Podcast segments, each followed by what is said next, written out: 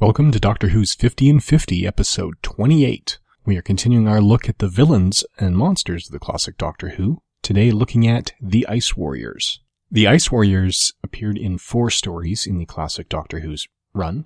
The first was story 39, which is still partly missing. Patrick Troughton was the Doctor, along with companions Jamie McCrimmon and Victoria Wakefield. This is the only one of the four Ice Warrior stories that's not in my collection, so I haven't been able to view it directly what I know about it is what I've been able to dig up online through Google and Tardis.wikia.com and things like that. Their second appearance was story 48, The Seeds of Death. It still has Patrick Troughton. Companions are Jamie McCrimmon and Zoe Heriot. And this one does exist. It's a decent little adventure romp. The Ice Warriors have decided to conquer Earth as part of their larger plans. They appear again in story 61, The Curse of Peladon, for Jon Pertwee's Doctor, as well as Jo Grant, and their final appearance in the classic series was story 73, The Monster of Peladon, also with John Pertwee, but this time with companion Sarah Jane Smith. So the basic backstory behind the Ice Warriors is that they were a civilization that developed on Mars long before humans developed on Earth. They're a very warlike race and they managed to go spacefaring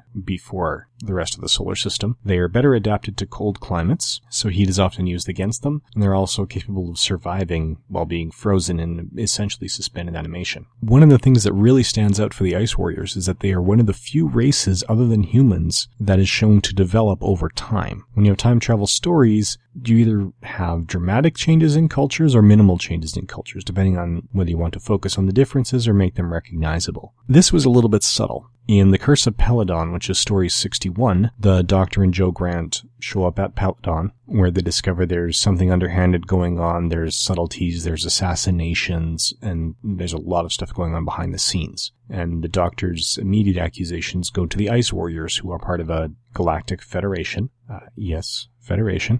And they've been around this entire time. So based on past history, the Doctor says it's them. Turns out it's not. We learn that pretty early in that story. And then their next appearance is in The Monster of Peladon, where Pertwee's doctor and Sarah Jane Smith travel back to the same planet of Peladon, land about 50 years later, and just check in on things there. And this time, the Ice Warriors are behind the problems that are going on. So the Ice Warriors are not only warlike, they are very caste-like. So we do see a couple classes of Ice Warriors, basically generals and soldiers. Now, Bureau 42 readers were asked to vote on their favorite monsters and their favorite villains. Ice Warriors made the list, and Seeds of Death was chosen as their favorite Ice Warriors story. I personally think Curse of Peladon is a better story, but if you're looking for something that showcases the Ice Warriors specifically in terms of what they're like, how they, they act as a villain, then Seeds of Death probably is your best bet. So that one is a pretty much straight up adventure story. Not a lot of subtext or social commentary going on in Seeds of Death, and it really puts the Ice Warriors first and foremost.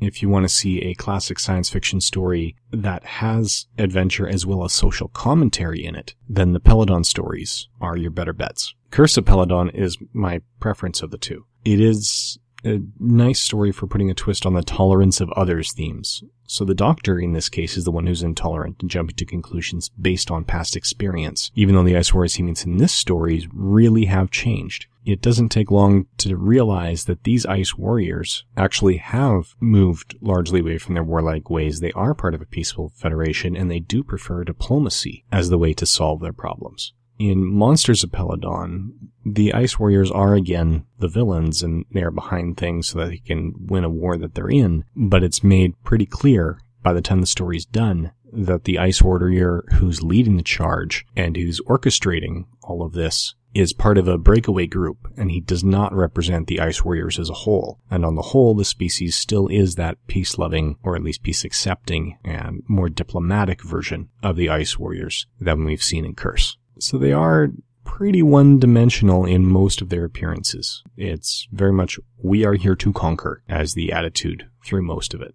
So depending on what you're looking for, if you're looking for a straight up action story that showcases the Ice Warriors, I say go for Seeds of Death. If you're looking for science fiction that's making social commentary and is pushing the limits and tries to give you some challenge, not just about essentially racism, but also about women's lib and other expectations of the past, which would have still been discussed in fair detail in the early 70s when these stories aired, then go for the Peladon stories primarily Curse of Peladon for the social commentary. There's less, but still some in Monsters of Peladon, which focuses less on racism, just as much on women's lib, and then more on politics and employee worker relations. But all in all, they are fairly enjoyable episodes and worth checking out. That's about all we have to say about the Ice Warriors. So join us again tomorrow when we discuss the Silurians and the Sea Devils. Thank you for listening.